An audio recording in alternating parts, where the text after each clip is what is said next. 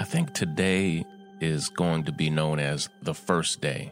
In some ways, day one of the entire country actually believing that the coronavirus is real, that it's a threat, that it can impact anybody. Uh, of course, millions of us believed that yesterday and the day before and the day before that. But when the NBA stops its entire season, and when Tom Hanks gets the coronavirus, everything comes to a stop. In so many ways, shit just got super real. This is Shaun King, and you are listening to The, the, the breakdown. The, the, the, the, the breakdown. The, the, the, the breakdown.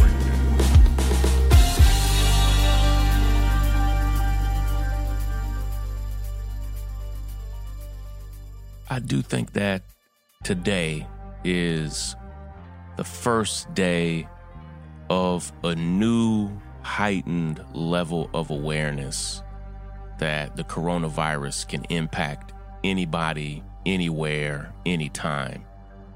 Uh, Rudy Gobert, who is one of the star players for the Utah Jazz, was diagnosed with coronavirus last night. And uh, my son and I, who are huge basketball fans, were watching basketball, not that game, but we were watching basketball when they interrupted the program with another one of what I think has probably now been dozens of like Twilight Zone moments. Like this, it's been a weird week. Like, first off, it's like, hold on, what day is it? Is this is this just Wednesday? If you know, it feels like so much has happened this week. And when they interrupted the program, they went over to the Utah Jazz Oklahoma City Thunder game.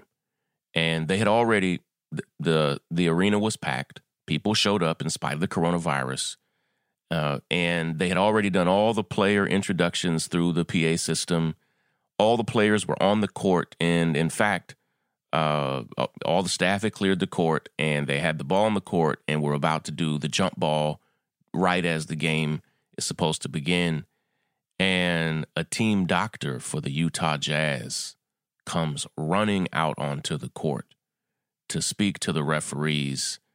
Now we know to explain to them that Rudy Gobert and potentially other players for the Utah Jazz had the coronavirus and had symptoms for the coronavirus. Rudy Gobert tested positive for the coronavirus.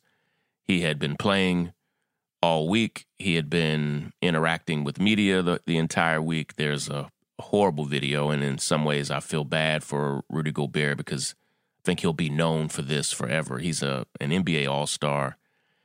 Just a few days ago, he was doing a press conference, and uh, they were asking him questions about the coronavirus. And here we here we are, Rudy Gobert, who has the coronavirus, being not he's now going to be thought of as a horse's ass. He's known to be a very nice guy, but being an idiot starts wiping his hands on all the microphones and wiping his hands all over the table, just like, yeah, yeah, yeah, coronavirus, what? I mean, like clearly, uh, you know, causing his germs to be everywhere on purpose, just kind of mocking, like, yeah, right, I would ever get the coronavirus. The dude is a big, strong, tough guy and he had he absolutely had the coronavirus. And the referees come running out onto the court. I mean, the doctors come running out onto the court. The referee then stops the tip off and they stop the game and call off the game.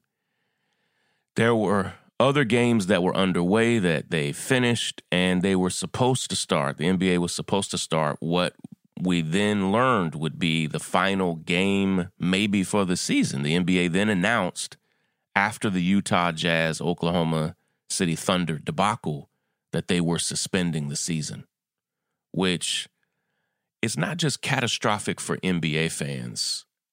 It is catastrophic. Like, it's one of my few uh, you know, recreations is watching the games. My son and I are in a competitive fantasy basketball league going against each other every single day. It's not just that. That's petty, all right? It is a, an American form of entertainment and recreation, I my mind first went to the athletes and, and I first started thinking about the Lakers and LeBron James and all the effort and energy they had put into this season. They're in first place. They are on a roll right now. And I just thought like, oh my God, I know dozens of players in the league and they've put their heart and soul into this.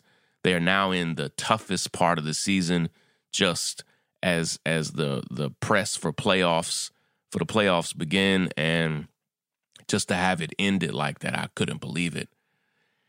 But then I started thinking about all of the concession stand workers, all the parking attendants, all the hourly employees who really only get paid when they go to work for games, and how all of them are now going to be out of their salary. The NBA announces it's suspending the entire season, something we've never seen in the history of American sports for some type of infectious virus to halt an NBA season is unprecedented. But they said that they were going to play the final game that nobody that they knew there had coronavirus symptoms. It was going to be uh, the New Orleans Pelicans versus the Sacramento Kings. And uh, my son and I said, okay, let's watch this. This might be the final game that we get to watch in a very long time. And uh, the teams themselves just said, nah, we're not playing. And it was devastating for the fans who were there. There were kids crying in the arena. And and it and it just was a surreal moment like, oh, wow. These guys who are the healthiest, toughest people in the country physically um, don't feel safe going out onto the court. And in some ways, it reminded me of that moment.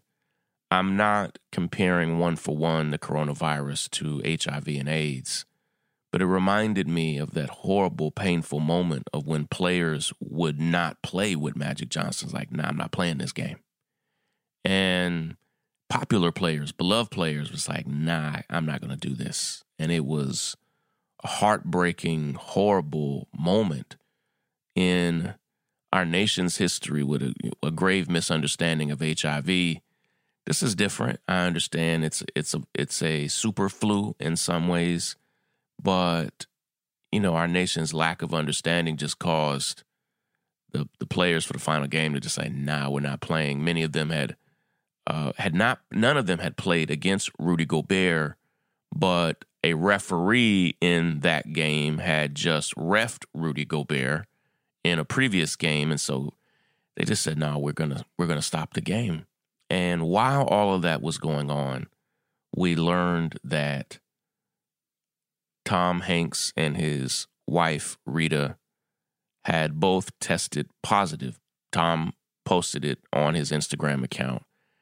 They were in Australia and they had both tested positive for the coronavirus. Not that they had come into contact with people, they had it. And I think in that moment, the combination of Rudy Gobert having it the NBA season, the, the entire season being indefinitely suspended until further notice. Earlier in the day, the NCAA announced that they were going to continue with their March Madness tournament, but that no fans were allowed. And then Tom Hanks and Rita Wilson now have the coronavirus. Tom Hanks is, in some ways, like as American as apple pie. Uh, my family loves Tom Hanks. We love his movies. We love Toy Story. You know, my teenage daughter, Kendi, is a huge, huge Tom Hanks fan and always has been her entire life. And this idea that these people of privilege, like let me call it for what it is, like these wealthy people of privilege now have the coronavirus Rudy Gobert, Tom Hanks, Rita Wilson, that people have it who don't even fit the definition of marginalized people, don't fit the definition of people who are necessarily at risk. I think it successfully freaked the country out. And while all of that was going on, while the NCAA said no fans are going to be allowed to attend the games, which again is devastating on five or six different levels. The money from the NCAA tournament is vital to college basketball, is vital to many colleges. The the money is vital to the cities that host those tournaments. Now, I read that the losses will be in the billions of dollars, not just in ticket sales and ad sponsorships and all that stuff that's gone, but also in all the revenue from hotel hotel rooms and restaurants and all the things that people spend in all the cities that planned on hosting games. And again, all of the people who work those games. Not the not the coaches and the millionaires and, and everybody else, but the everyday people who clean who clean those stadiums, who do the parking, who do the food and concessions, who who are the ticket takers and all of that. How what are they going to do? How are they going to pay their bills?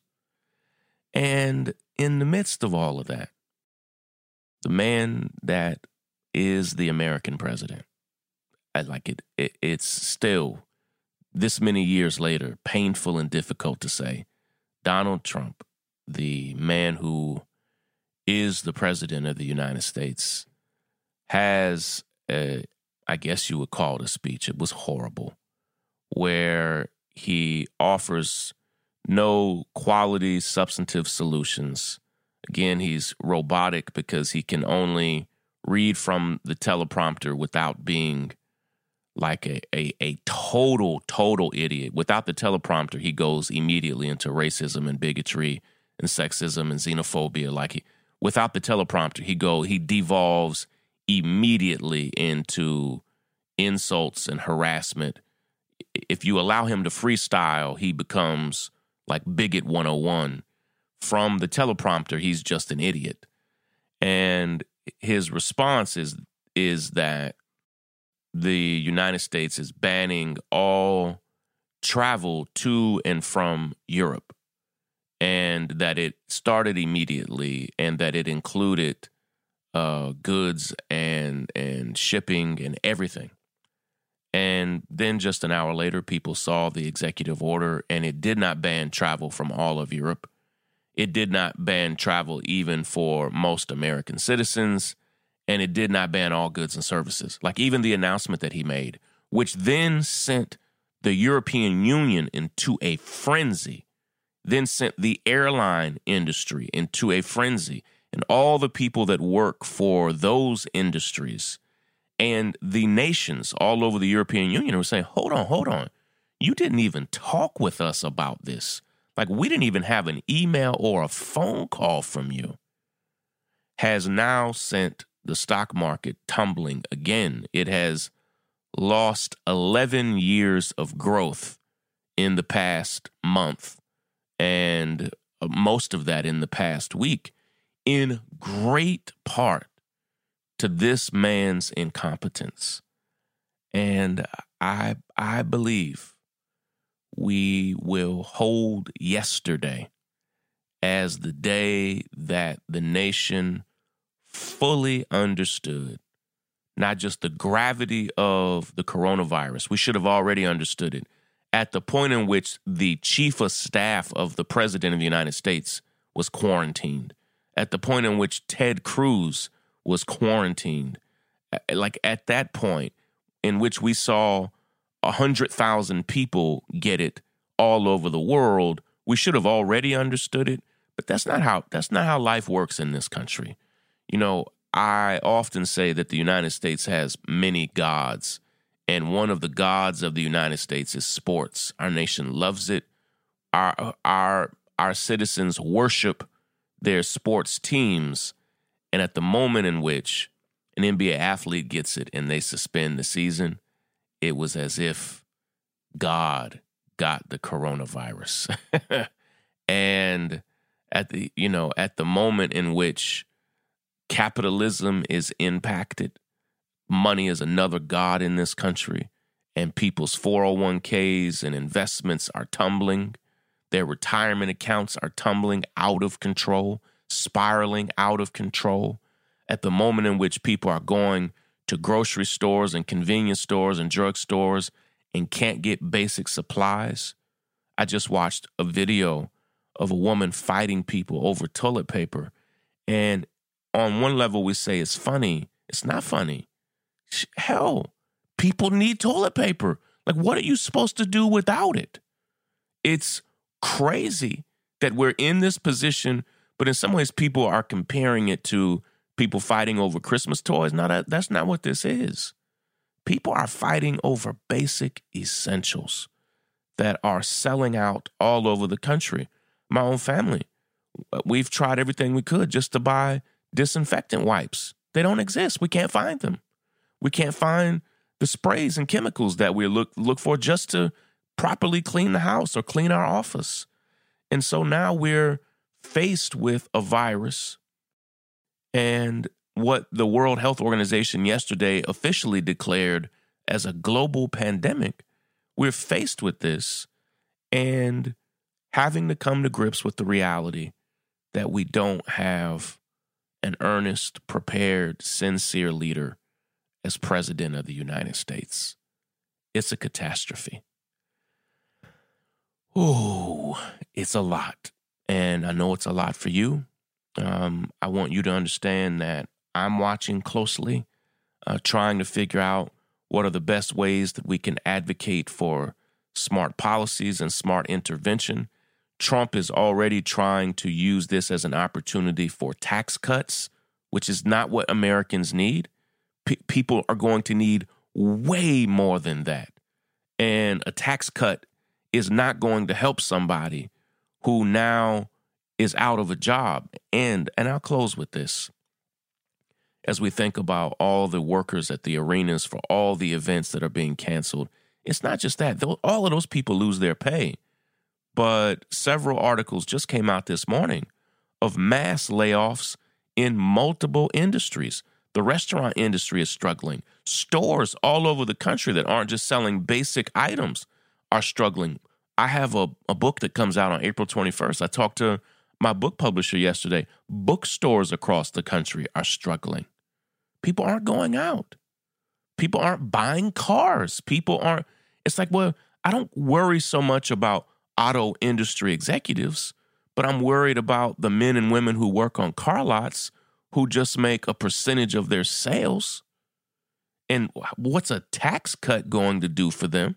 There's another way for them to support the wealthy and the rich. It's foolishness. So we need to be advocating in this moment smart policies, paid medical leave. My God, we need that. Paid family leave, paid medical leave, universal paid sick days, universal health care, Medicare for all, and so much more. Listen, this thing is serious. I want you to take care of yourself the best you can. My heart goes out to each and every one of you as we face this down. I'm watching closely. We're watching closely on ways that we can support each other. All right. I've got to run. I love and appreciate each of you.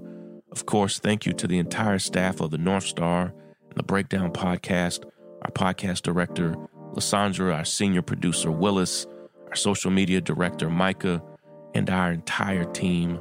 We love and appreciate each of you. Take care, everybody. Break it down. The, the break, the break, the break, the break, the break down. The break, the break.